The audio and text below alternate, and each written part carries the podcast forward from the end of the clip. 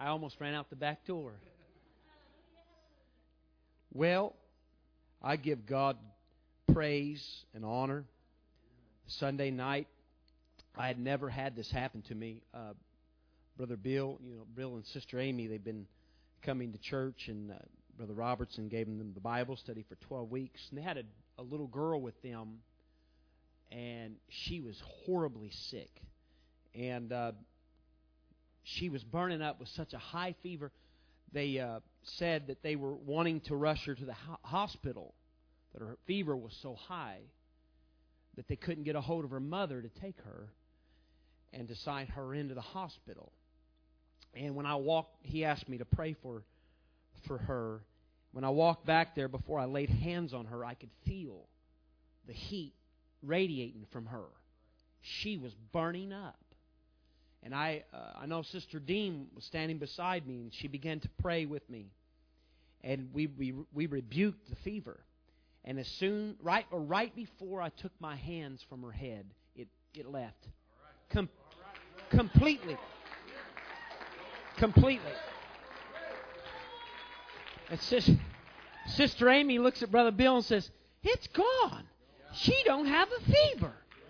She said, What happened? The baby got down and started running around playing outside. So we know that God is a healer. It's good to have my friend, Brother Ricky, here. He's sitting back there. I'll, I'll get back to him later. It's good to have him in service tonight, my guest, my honor. If you have your Bibles, Hebrews 11 and 3. I want to try to hurry. I don't have a lot of time.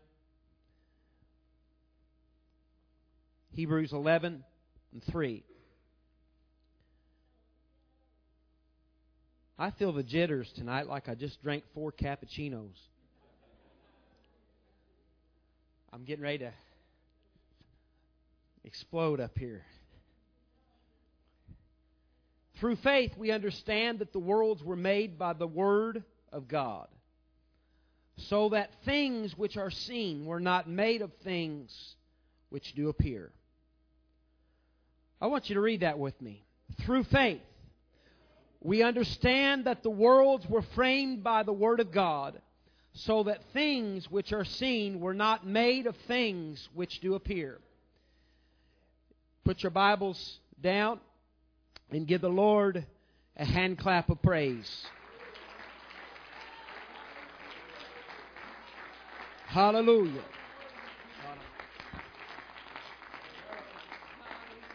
Jesus' name. I want to preach to you just for a little bit on this thought the inedible revival. The inevitable revival. Not that it's possibly going to happen. Not that there is a good possibility or a good chance that it's going to happen. It's inevitable. And whether you know it or believe it or not, you may be seated. We're right smack in the middle of it. And I feel this in the Holy Ghost to tell you tonight that if we do not acknowledge what God has done for us yesterday and today, that He will not bring a revival for us tomorrow. So we need to dance for the things that He's done. You're not hearing me. And if He doesn't do anything for you tomorrow, you need to dance in advance for what's coming the next day. If you need a healing, you need to dance in advance. I think that we need to get the attitude that the children of Israel had when they walked up to the walls of Jericho. The walls were standing. It looked like there was no hope, but they danced in advance. They worshiped in advance. And then the walls came down. If you're looking for a miracle, the best thing to do is worship in advance for it.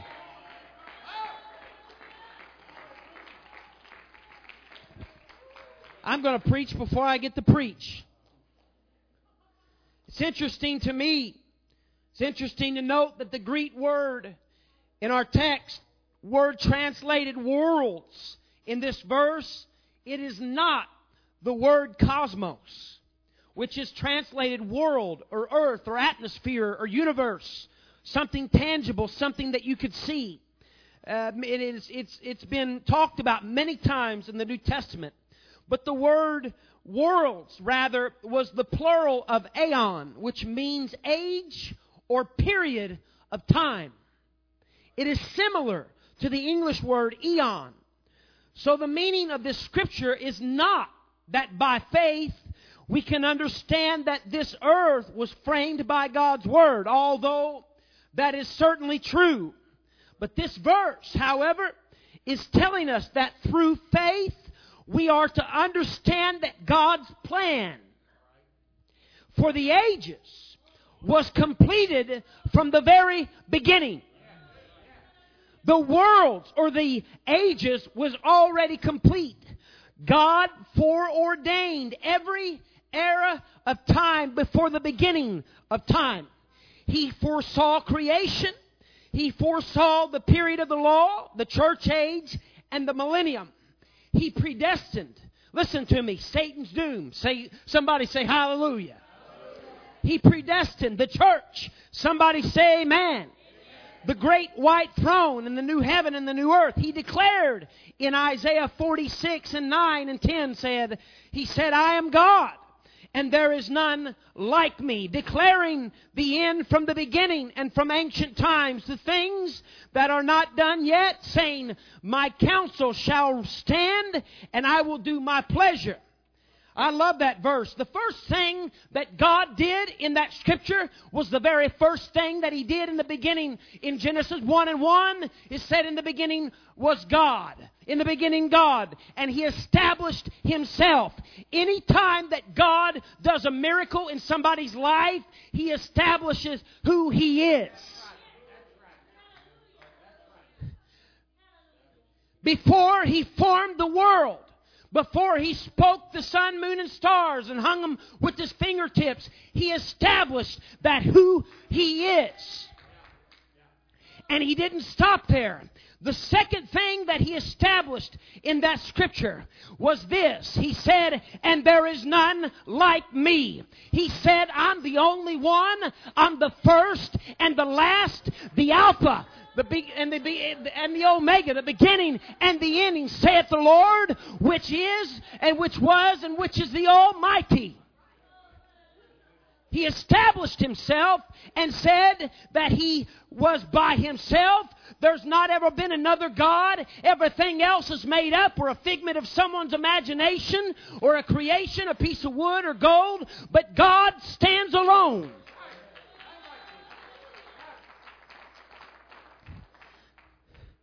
He said he declared the end from the beginning.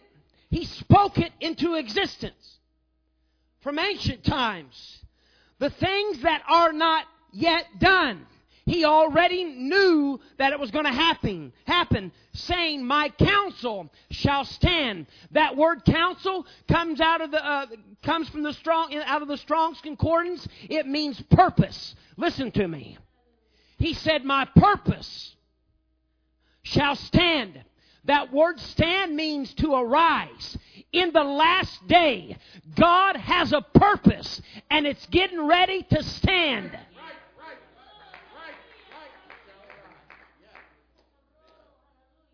Don't ever think that God's will or purpose is not going to happen. If God has promised you something in the past, you can rest assured that it's already happened in the spirit world. Any miracle that you'll ever get has already happened. Any financial miracle that you'll ever get, it's already been taking place. Why? Because from the beginning of time, He's been God. My God.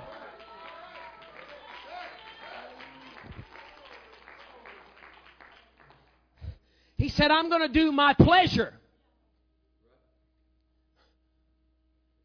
That's not arrogant. He said, I'm going to do what I want to do.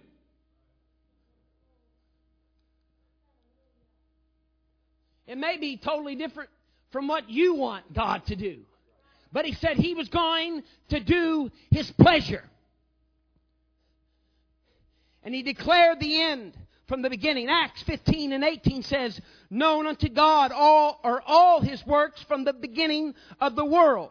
Can I tell you that the things which are seen in our world today are not a result of mere chance? The condition that we live in in this world, I'm trying to hurry, but God, God's going to God's going to fill somebody with the Holy Ghost tonight. I believe that. The condition of our world, it doesn't surprise God. God didn't just get up one day out of a deep, dark sleep and come to the realization that the world was in a complete mess. He's not surprised by the demoralizing failures of mankind, nor is he stressed out over it. He's not worried about the junk and the garbage and the debauchery that we look at every day. He's not worried about our jobs and our, our uh, economy. He's not worried about that. He's not worried about who's going to become the next president. Can I tell you that God will have His pleasure?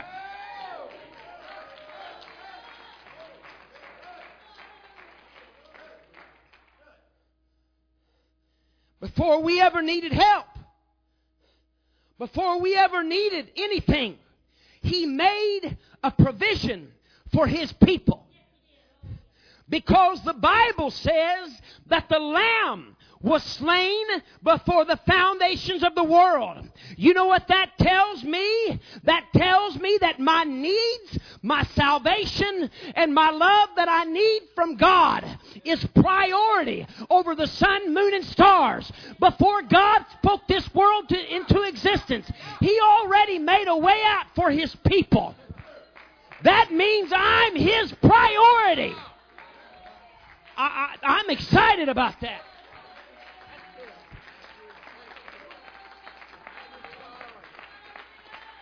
Wait, pause, hold on. The sun, moon, and stars, beautiful. Before I before I put them into existence, I got to do something. My kids need me. Before I make that beautiful ocean, I, I got to pause for a second. And I'm going to cause a way out, a way of provision for my people. I'm going to call out an apostolic church. That's the greatest war machine on the face of the planet.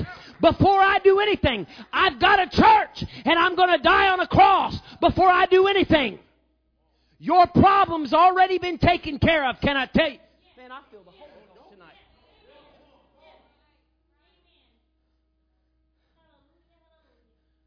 Through faith, we understand that God's plan for ages was complete from the very beginning. It would never be necessary for him to plan, uh, resort to a plan B nor make any uh, uh, amendments for anything. The nucleus of God's plan from the start was incarnation and specifically Calvary. We said it, the Lamb was slain before the foundations, or from the foundations of the world. What happened at Golgotha's Hill was not plan B because God messed up. I've heard people say it, well, I, I don't understand God. He's a perfect God and He does good at whatever He does. Why did He make this mess? You made this mess. Uh,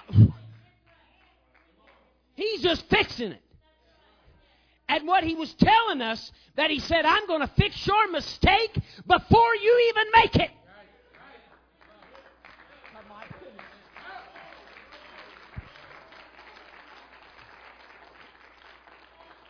The death, burial, and resurrection of Jesus were a part of God's agenda before He spoke the universe into existence. And it's certainly even now that God has a plan. And when God has a plan, He sticks to it.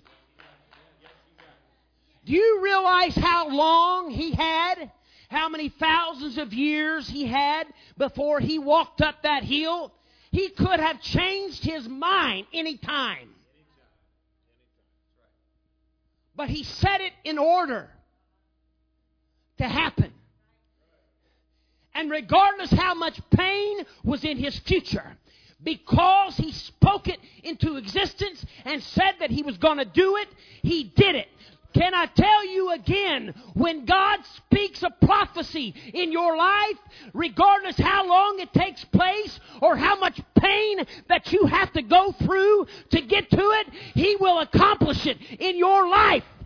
I'm telling somebody in the Holy Ghost tonight, you feel like you're at the end of your rope. You feel like you've come to the, to the end of your world. You may feel like just ending everything. But I got news for you. We got a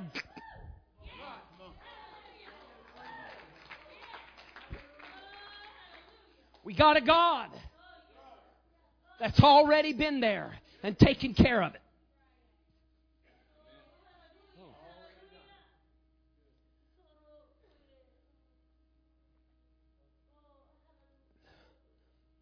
God's plan from the very beginning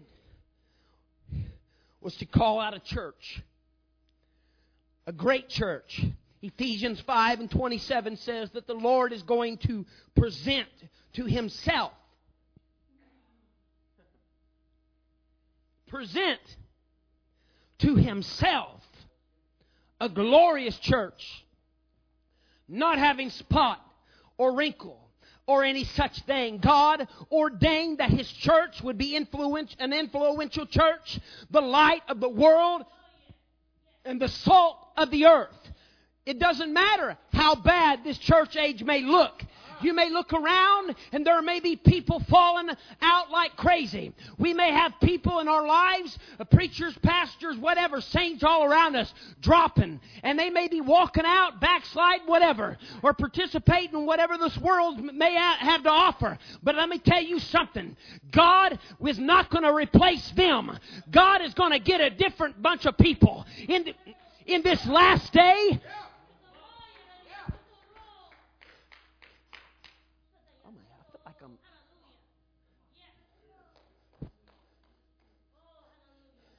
For a long time, I dealt with it. But for a long time, we've worried about what we have lost. And said, well, there goes our revival. And I, I was praying about I've been praying about it for about a year or two. And I've been distraught about it. And the other day at the home group, God spoke to me and said, quit praying for the ones that you've lost and start cultivating for the future. God's not going to replace those people that we lost. God's going to bring a bunch of people with new mentalities.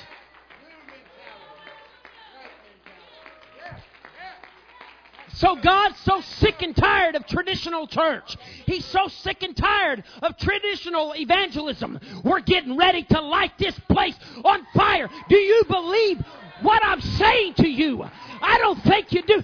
God is getting ready to put this place on fire.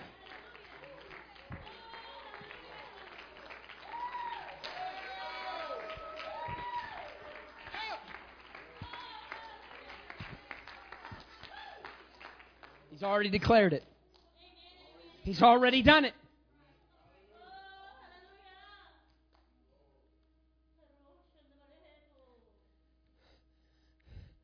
He also decided from the start that this church would be successful. I'm not talking about these big meetings of people packing out 16,000 people stadiums. I don't care about that. We don't need people. We don't need people telling us how to build a church like that. They've never built an apostolic church. They can't tell us how to build an apostolic church. We don't need Jimmy Swaggart to tell us how to build a church. We don't need whatever his name is out there. Uh, Joel Osteen to tell us how to build a church. He's never built an apostolic church. We know what it takes to build an apostolic church. You want me to tell you what it takes to build an apostolic church? When God sends the fire, the people will come.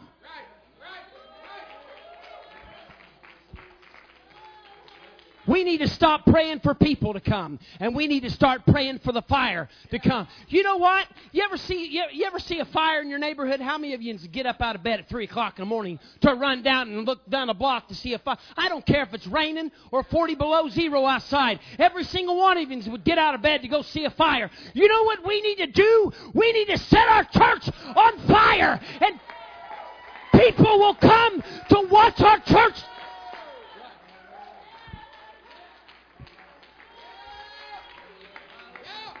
God.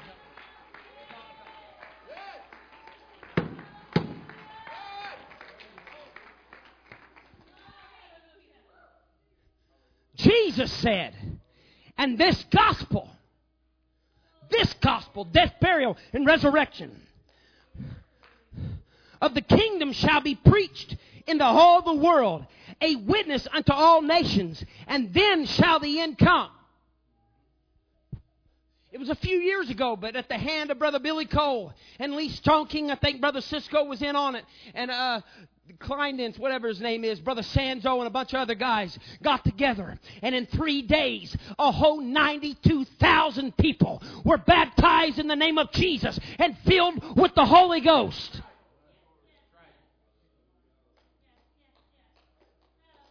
Ninety-two thousand.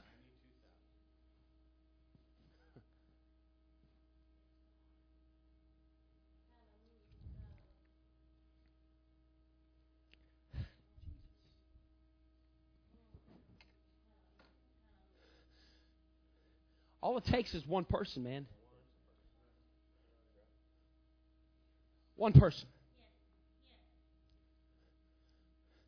Somebody witnessed to Billy Cole. He's seen hundreds of thousands of people.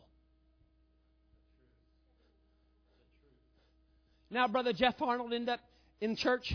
His wife went to Sunday school in a church bus. He said he visited the Baptist church so many times he had more cards for accepting the Lord Jesus Christ as personal Savior over and over and over. And he still was drinking and smoking cigars and never could change. And finally, one day, his wife looked at him and said, Jeff, he, she said, I don't know why you keep going back to the same place. She said, You need to go to an apostolic church where the fire will purge you. And he said, I'm desperate. I'll do whatever it takes. And he went there, and God took away his alcohol. And look at him now.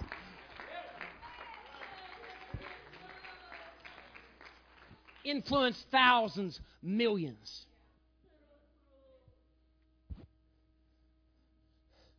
Heard a preacher preach, Brother Anthony tore my heart up. He said he was preaching a camp. His name was put in the, in the paper. He was preaching one of the biggest camps in the UPC. And he went there to preach. He's a big name preacher. And he, he said he went there and he preached the first night. He said, and it was all hyped up. And he said he, he was expecting great things. And the first night, nothing happened.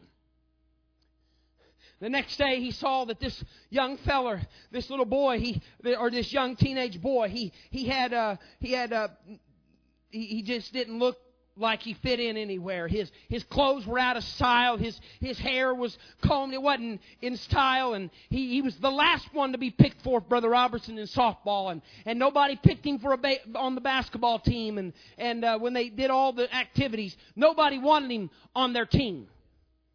He was an outcast. But he said that first night of church, he heard somebody screaming in the altar. And he looked down, and it was this boy, and he was cr- crying out, God, use me. I, I don't care what you have to do. Just, I, I need you to use me. I need you to help me, God. And he said he got up, and, and they had an altar call, and really nothing happened. He said he was the first one in the altar and the last one to leave. And the second day, the activity started. The kid was the last one to be picked. Every single day and every single night, the same thing happened. Thursday night came, and he was the first one in the altar and the last one to leave. Thursday night, nothing happened. Expecting the Holy Ghost to fall. There was bunches of kids that needed the Holy Ghost. There was a bunch of people that needed healed. Nothing happened. Last one, first one in the altar, last one to leave. God use me. Set me on fire. God help me to be used. Whatever you have to do, God use me. And he said that night he was sleeping and he began to hear cries. He was sleeping and his, his uh, room was attached to the sanctuary, the tabernacle on those campgrounds. And he heard this wailing and he come out about three o'clock in the morning and it was that young man laying in altar, snotting and a crying and a praying, praying the same thing. God, use me. I don't care what you have to do. And all of a sudden, he tried to back out without him seeing him. And the kid looked around and saw him. And he said, God spoke to me, Reverend, and told me to pray for you and let the anointing of God fall on you. And he said, the first instinct he wanted to say, Who do you think I am? Who do you think you are? My name was up in billboards. My name was put in the newspaper. My name's been plastered. I've preached conference. And this kid that was picked last for everything, you want to lay hands on me.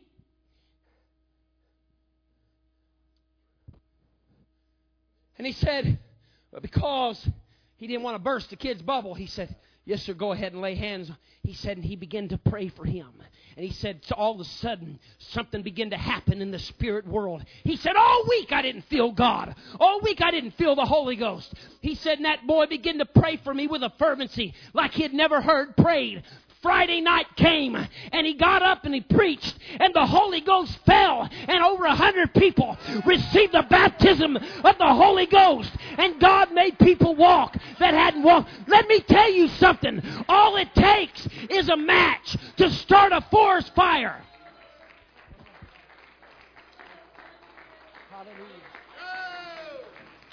It doesn't matter how, how much insignificant you feel. It doesn't matter how you feel about yourself when you look in the mirror. God wants to use you. It doesn't matter where you come from or how much money you've got. God wants to use you. My God, I don't know how I got on there. I,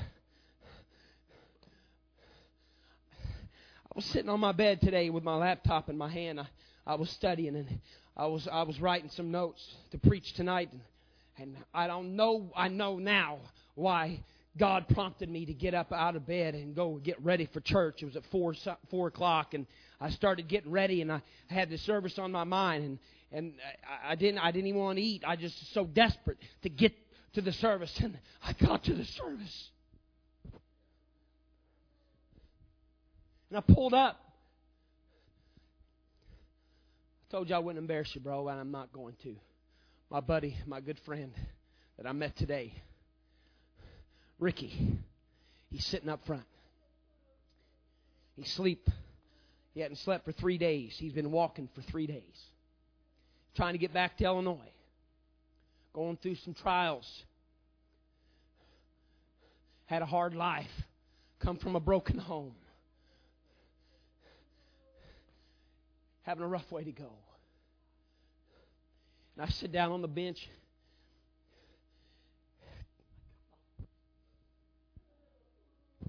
And I begin to talk to him. And I begin to witness to him. And he began to feel the Holy Ghost.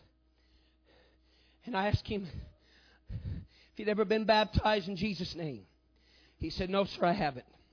I said, Come on inside. So we came inside. I was coming to study tonight to preach. I didn't get to finish my notes. Thank you.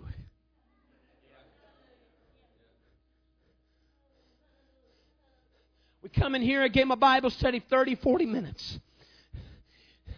We come down to the altar. We repented in Jesus' name. I repented right along with him because we all need it, don't we, Brother Fox? And we baptized him in the precious name of Jesus Christ. God is still working. God is going to have revival in this last day, regardless how we react. God is going to raise up a people, and there's going to be people that are filled with the Holy Ghost in this last day.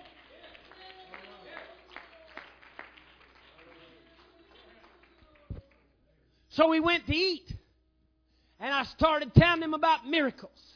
I told him about that little girl that getting healed. I told her about Brother Sebastian, how he was going to die in 24 hours unless God healed him. And he began to weep. And he said, I need the Holy Ghost. When can I have it? I mean, is this God's timing? You know what I told him? I said, no, you can have it today.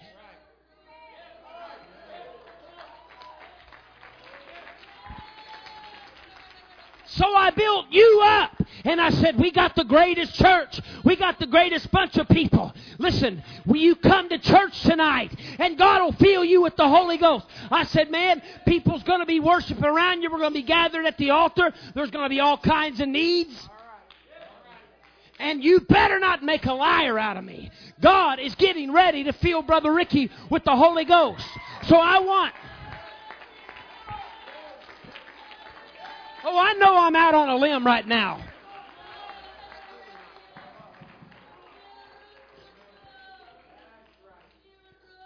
So there's a bunch of needs in here right now.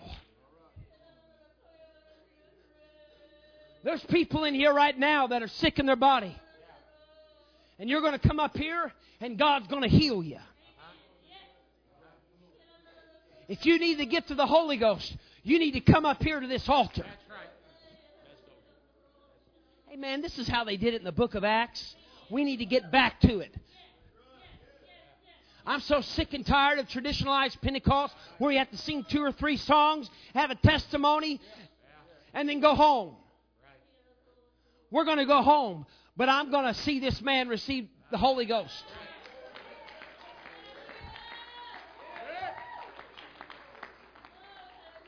So, I'm giving an altar call. And I'm going to do like Brother Davis did. I'm going to just tell everybody to come down here right now and spread across this place. One thing for sure, we're going to make room for Brother Ricky.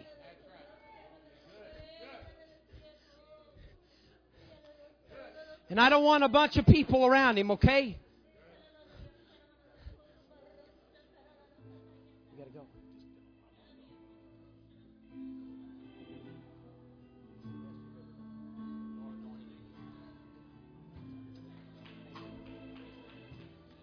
Hallelujah. Hallelujah.